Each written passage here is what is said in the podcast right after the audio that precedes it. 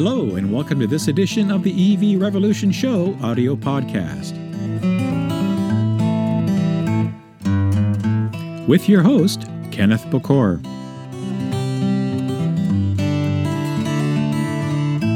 This is episode 35, recorded on February 9th, 2022.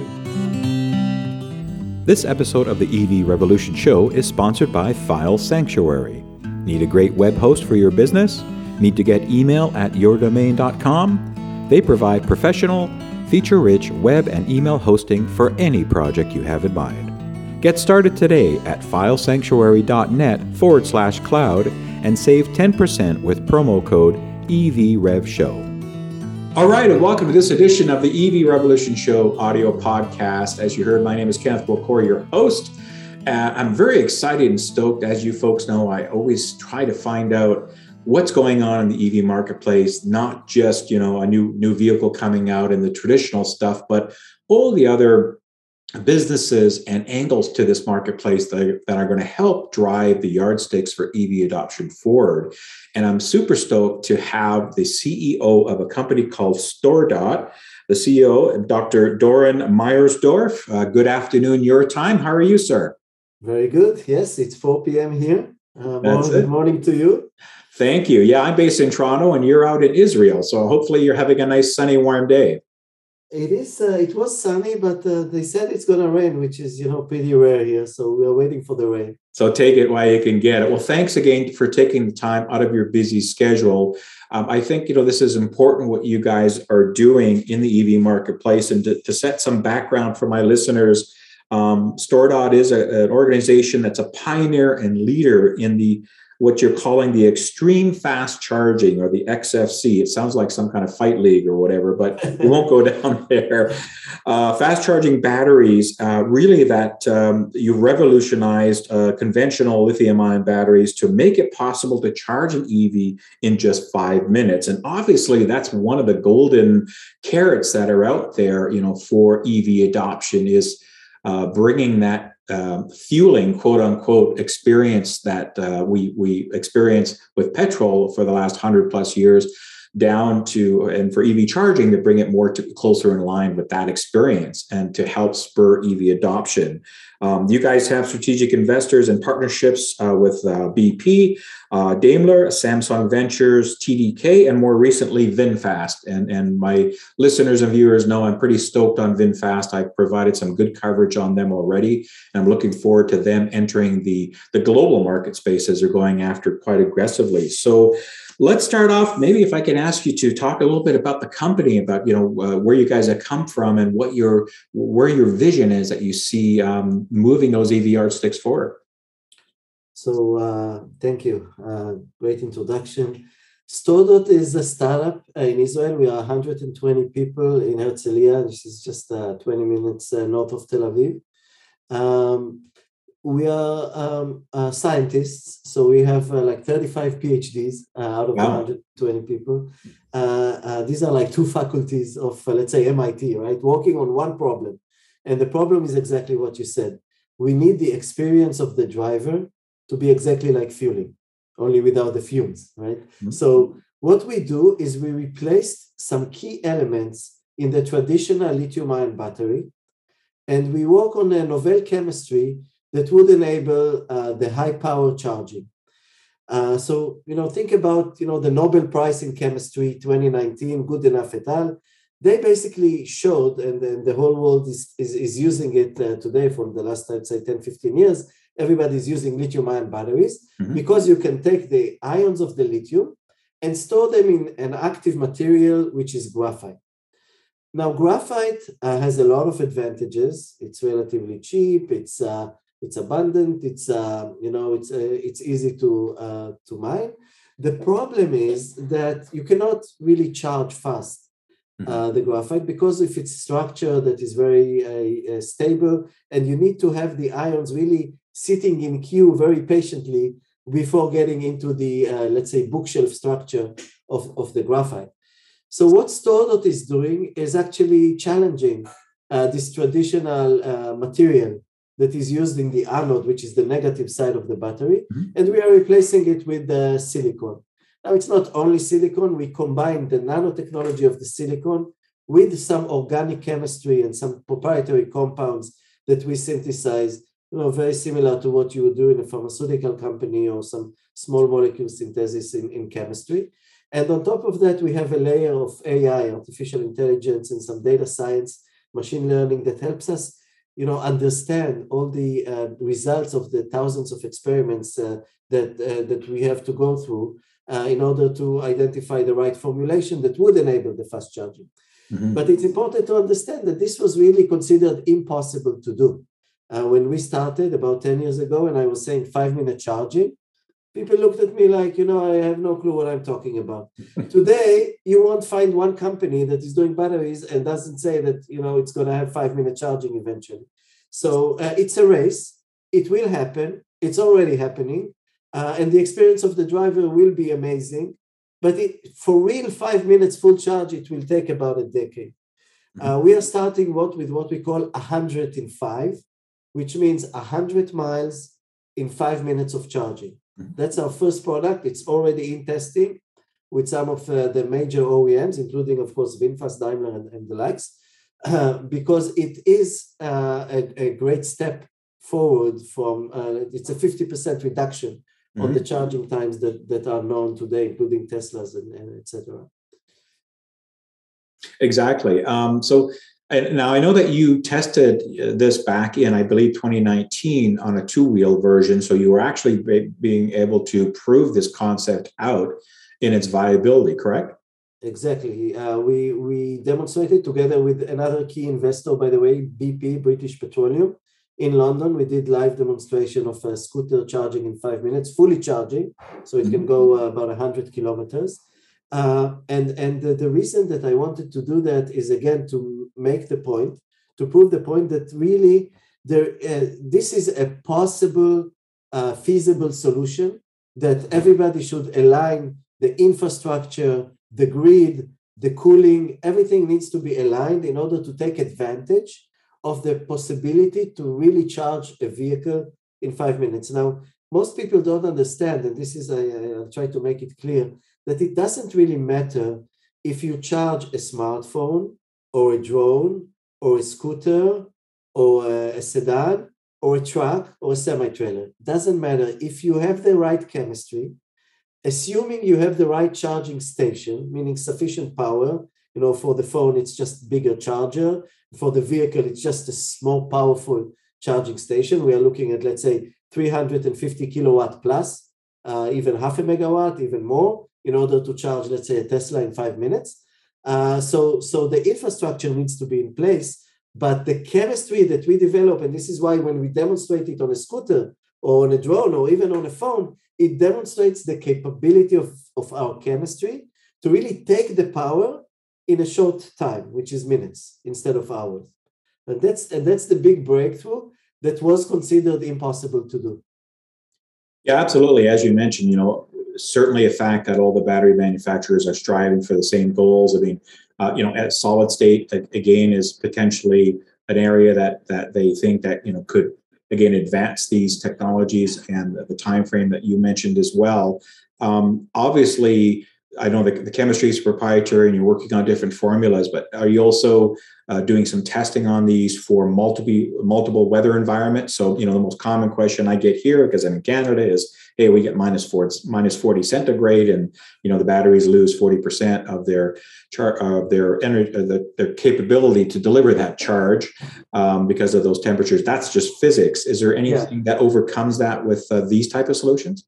Yeah, so this is like a key, uh, I would say, pitfall of uh, any liquid electrolyte that once it's, it freezes, really you lose the efficiency and, and the ions have much higher resistance to move. Uh, and this is why solid state is a great promise in, in, in the sense of, of uh, low temperatures uh, and, and, and extreme environments. Uh, however, you know, we have a key advantage, and this is when I mentioned the proprietary organic compounds because an electrolyte, even uh, you know, you can think about an antifreeze of of uh, of a vehicle, you know, just for for water cooling. You know, with chemistry, with the right ingredients, you can actually manipulate uh, freezing temperature. You can manipulate the resistance uh, and and the electrical uh, properties in extreme uh, t- temperatures.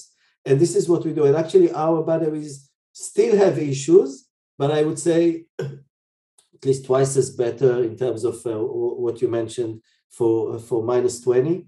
Uh, we lose maybe 10, 15% of the energy. Um, uh, but of course, you cannot do the full fast charging when it's freezing. It takes it a little while for the battery to heat up, and then the ions can really uh, start flowing. In addition, we uh, I do believe solid state has has a lot of benefit uh, down the road. But I think the market as a whole, public markets are overly optimistic about the timeline for solid state. I mean, we've been working uh, on this for a while, and I have a scoop for you just today. Uh, I didn't show it to Tom yet.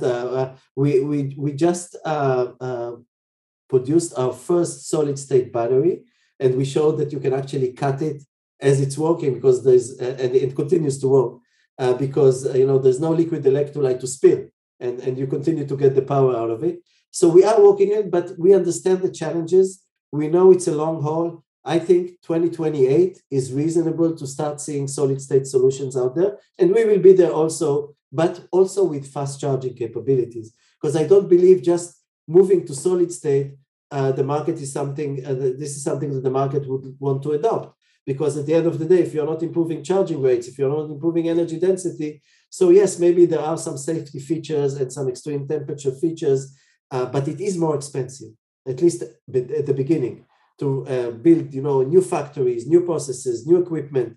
Um, uh, this takes time and money, uh, and and therefore it will take, I think, at least a decade for solid state batteries to really start replacing the traditional uh, lithium ion. And we have a strategic roadmap that covers all of uh, these technologies from the silicon for extreme fast charging to semi solid state and then solid state. And, and the, the way that we deliver the value is what I told you about the 100 in five. It's actually, so it's 100 in X. We start with 100 miles in five minutes, then move to 100 miles in four minutes, and then eventually with solid state we'll deliver 100 miles in two minutes. This is the holy grail. So really it's a full charge of the vehicle in under five minutes. It will take a decade. And you also need the charging station, the grid, the cooling, the safety. All these things we are actually uh, advocating in parallel to the development of the of the novel technology. Yeah, absolutely correct. And that's kind of my has been my assumption as well of the market that this is a decade, sometime by the end of this decade, and it, it natural technology leaps and bounds that we've seen. You know, the progression. I do tell consumers today that I think we're kind of at a sweet spot right now for uh, for EV adoption. It really, even though I think the early adopter phase is gone, we're starting to get into that more general phase, um, and that it's a good time because 300 miles and 18 to 25 minutes isn't a bad experience either right now. Uh, I know I can't drive more than two to three hours without having to stop. I'm getting older, and you know, a 20 minute stop is not an issue for me to go get a coffee and all that, stretch my legs. So uh, I don't see a big deal, but absolutely, you know, for the wider audience that's out there that's looking at potential EV adoption to have that experience, as you mentioned uh, and and also correct we need the infrastructure to be able to to deliver those type of power what do you see as a charging station are these you mentioned 350 5 and then 500 kilowatts and maybe a megawatt is that kind of what you're going to see out there to be able to support these type of technologies I mean, absolutely. I mean, we do see them already, let's say, for commercial vehicles, right? Mm-hmm. Because if you have a large truck and it's electric, uh, you know, including what Tesla is is, uh, is preparing for, then you need to get closer to the one uh, megawatt, which was really imaginary just a few years ago.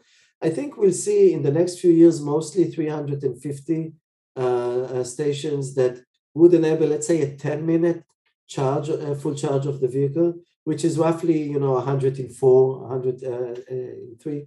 This is what we'll start seeing as, as the best performing. And we are trying to align our roadmap with whatever infrastructure is going to be in place. And this is why the relationship with BP is so important because we can actually join forces and plan the rollout of uh, fast charging.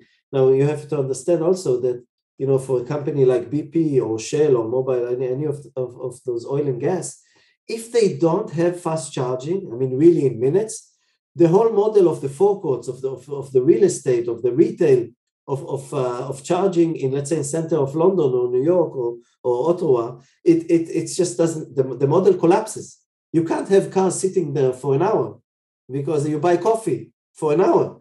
So, so I like so coffee, but that's a lot of coffee. Yeah, that's a lot of coffee, and and uh, so so that, that that has to change, and this is why you know strategically we've been uh, working together with uh, uh, our partners in the oil and gas com- uh, companies.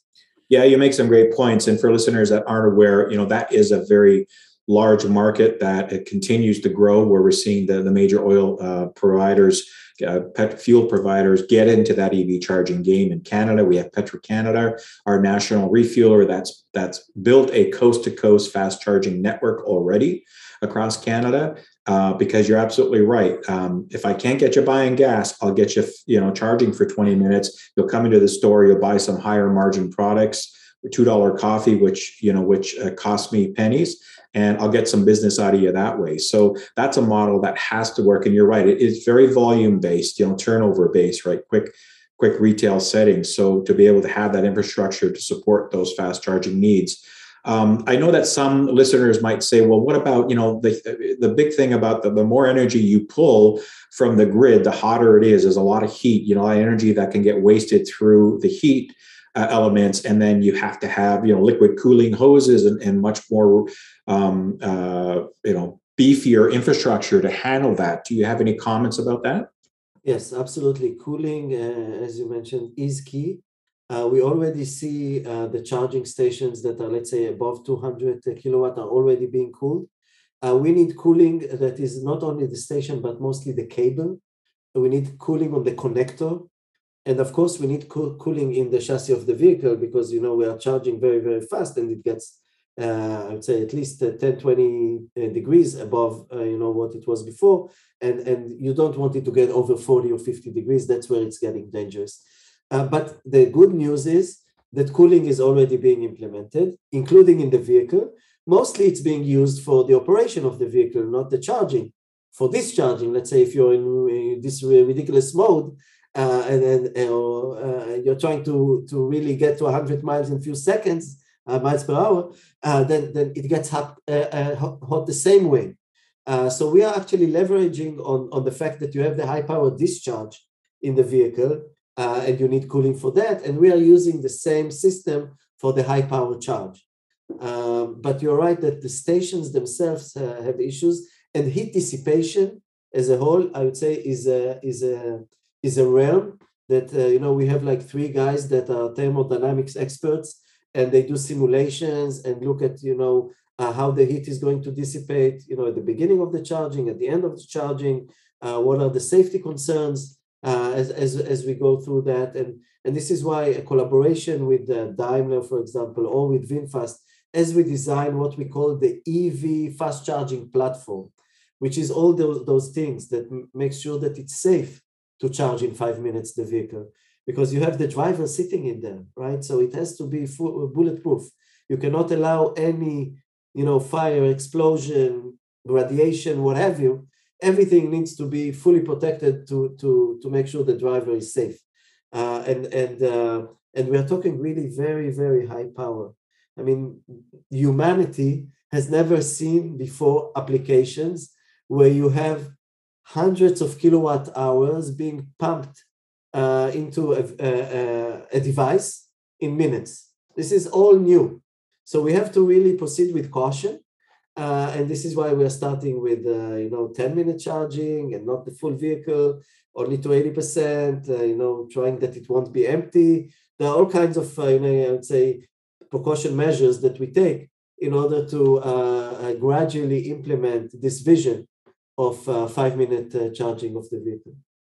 Yeah, and you mentioned about the the heat elements, and, and I know we talked about cold and dealing with that, but absolutely heat is probably the worst of, of the two because um, I kind of allude heat to brain cells. You know, if a brain cell dies, it's gone; it's not coming back. Whereas other cells can regenerate and remultiply, and that's kind of what heat does to battery packs, right? They can they can degrade fast if the heat isn't managed. So, so it's it's really uh, it's something that you have to find the optimal operation point because mm-hmm. in some I would say uh, odd way, the the beginning of the heat is actually good because the resistance goes down ions are flowing faster and you can charge faster with actually less loss of heat because everything is already hot and it's like you know already boiling water. It's flowing.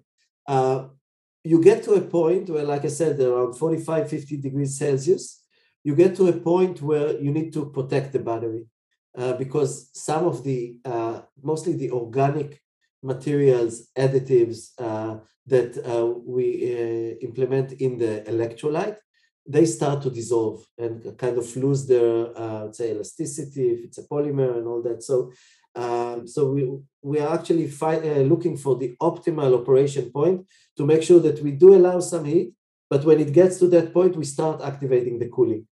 Uh, so so we'll, we'll maintain, let's say, a 45 degrees max uh, during fast charging. Absolutely, yeah, that that's key to that. Um, as you see this rolling out over time, um, and obviously, you know, there's going to be different models. I mean, companies are going to come up with different formulas and there are different spins on it. But from from StoreDot's perspective, you know, you've got some interest. Um, obviously, you mentioned cost before, and that's going to be the key again. Consumer adoption is you have to bring this in to a manner where a vehicle is not going to be a hundred thousand for an economy car because the cells cost so much. So, how do you see the economies of scale rolling out, and, and what do you do? You have any sense of predictions of your um, uh, manufacturing output at some, you know, by the end of this decade? You know, how many gigawatt hours or, or that you may be pumping out on this? Yeah, so, so yeah, absolutely. I mean, you know, in order to go through the investment rounds that we've uh, gone through, and we've raised over uh, 200 million uh, dollars in, in, in, like four investment rounds. And, and every time we actually work in, on the details of how we are going to roll out the technology, what will be the cost per gigawatt hour, what will be the cost per kilowatt hour in the vehicle, and it all needs to make business sense. You know, I'm an industrial engineer by by training, so I understand these excels very well uh, we, we, are actually targeting for 2024 when we roll out we are targeting $80 80 $80 per kilowatt hour uh, cost of the cells uh, in the vehicle. That's a us dollar cost yeah. Us dollar yes correct. Uh, and uh, and this will continue to uh, decrease as we like you said scale up with the economies of scale work very well. I mean most of our materials are similar to a traditional battery the main difference is what we mentioned, the, this, the nanosilicon instead of the graphite. Now, today there are not uh, so many providers of uh, nanosilicon, and some of it we process ourselves in order to make sure we have the quality and the purity and the right size of the particles and all that. But uh, with time, we uh, I believe, because we are not the only ones that are de- dealing with silicon, even Tesla is dealing with silicon. Uh, so there'll be more and more suppliers Silicon, by the way, is the second most abundant element on Earth. Uh, so it's it's it should be cheap, but you need uh, you need volume. So um, we'll continue to uh, reduce the cost about seven percent uh, year on year from 2024 uh, as we scale uh, through our joint venture in China with Eve Energy. By the way, they are also a strategic partner and an investor. Uh, uh, it's a they're like number five manufacturing uh, of electric vehicle batteries in China. Uh, and and we are working together with them. And and you you must have such partners in order to have the supply chain managed in a, I would say in a very cost effective way. Because just one element in the supply chain that you do not manage well can actually you know bump up the price to where it's no longer uh, viable as commercially so, so yes, we, we, we have the, our hands on the pulse here uh, to make sure that we have the right cost. It is a challenge because we are building a new supply chain for some of the elements, not only the silicon, some of the organic compounds. This is like you would scale up, uh, you know, in pharmaceuticals. So you need some um, uh, chemistry, synthesis, some companies that, that know how to do volume of uh, of uh, let's say electrolyte or things like that. So so it's a bunch of elements that uh, you know our, our supply chain uh, guys are, are, already working on because we're already producing only samples, but you still need the supply chain to work. Just for a thousand samples, you need the supply chain. Uh, so, so we are already in this process uh, with the, the, eyes on the ball in terms of uh, cost down the road. And will you be um, manufacturing your the, the full cells and modules yourselves, or will you be outsourcing the full manufacturing uh, of those to the companies that are doing that today at so, scale with you with your uh, particular formulas and uh, uh and patents and things like that? Right, so the, the ultimate goal is that it will be a combined model. Of course, I would like to produce my own batteries. This is how you can make the best margins. However, uh, I don't have big factories. I mean, I have a small pilot line in Israel. Costs a lot of money to build a big factory, though, right? it's, it's we are talking five to seven billion. Yeah, like a gigafactory, let's say in Texas uh, of Tesla. Uh, so of course, you know, StoreDot is not is not positioned to to start uh, such activity, but uh, the joint ventures that we are building, such as the one in China, has some elements of what I call captive capacity captive capacity is, is, is, capacity that is dedicated to your technology and you own it so you can secure it let's say for daimler. Uh, and then overflow of demand that we believe will be uh, will go through some uh, licensing or how you call outsourcing but this is a licensing model basically. Absolutely yeah. Um, uh, fascinating stuff and and one of the the final questions i wanted to ask is obviously what's becoming much more viable as a business and importance in the growing the EV marketplace is the um, viability of recycling, of being able to not only recycle a high degree uh, of the battery cells and the packs and all those mechanisms, but also a lot of reclamation of those materials, right? Being able to strip those materials out, filter or do what's needed to bring them back to a state where you can insert them back into that supply chain so, as an example, if we're still running a lot of cobalt in our formulas and we don't necessarily want to go and, and continue to mine that, uh, if we can get a lot of that through recycling and reclamation, that will make sense. Uh, do you see your type of solutions fitting into that model moving forward as well? Yes, absolutely. Uh, in, in, in this sense, we are fully aligned with what Tesla is doing. Uh, that is uh, not only adding some silicon uh, to uh, add some more cost effective materials, and add energy and fast charging and all that, but we are also taking out the cobalt uh, from the cathode side. Um, the silicon is on the anode side, the cobalt is on the cathode. This is the positive element of the battery. Cobalt is uh, is a big problem for supply chain, you know, child labor, you know, Congo, all that. Uh, so in our formulation, we still have some uh, cobalt, but it's really, you know, I'd say uh, five percent of what uh, it used to be in the past. Um, but in terms of recycling, you know, uh, we are great believers in recycling and we are trying to design uh, the battery in a way that it will be easy to recycle. But to be honest, uh, the, like you said, the economies of scale is still not there. And, you know, there's no, uh, I mean, real operation for recycling that would, would make sense before, let's say, there is at least 10% adoption of electric vehicles. Uh, and, and then you, it will take several years because you'll start seeing those batteries going out of service and by the way, we design our batteries uh, for much longer life. We are currently hitting 1700 cycles of consecutive, consecutive extreme fast charging cycles, which is like a, almost 2x of, of any other battery. So you wouldn't need to replace those batteries as often as, uh, as people thought, let's say um, every five, six years. No, so it's more like for a 10 year thing. So it takes time uh, for the whole uh, circular economy to, to build up its, its supply chain, but it's absolutely necessary.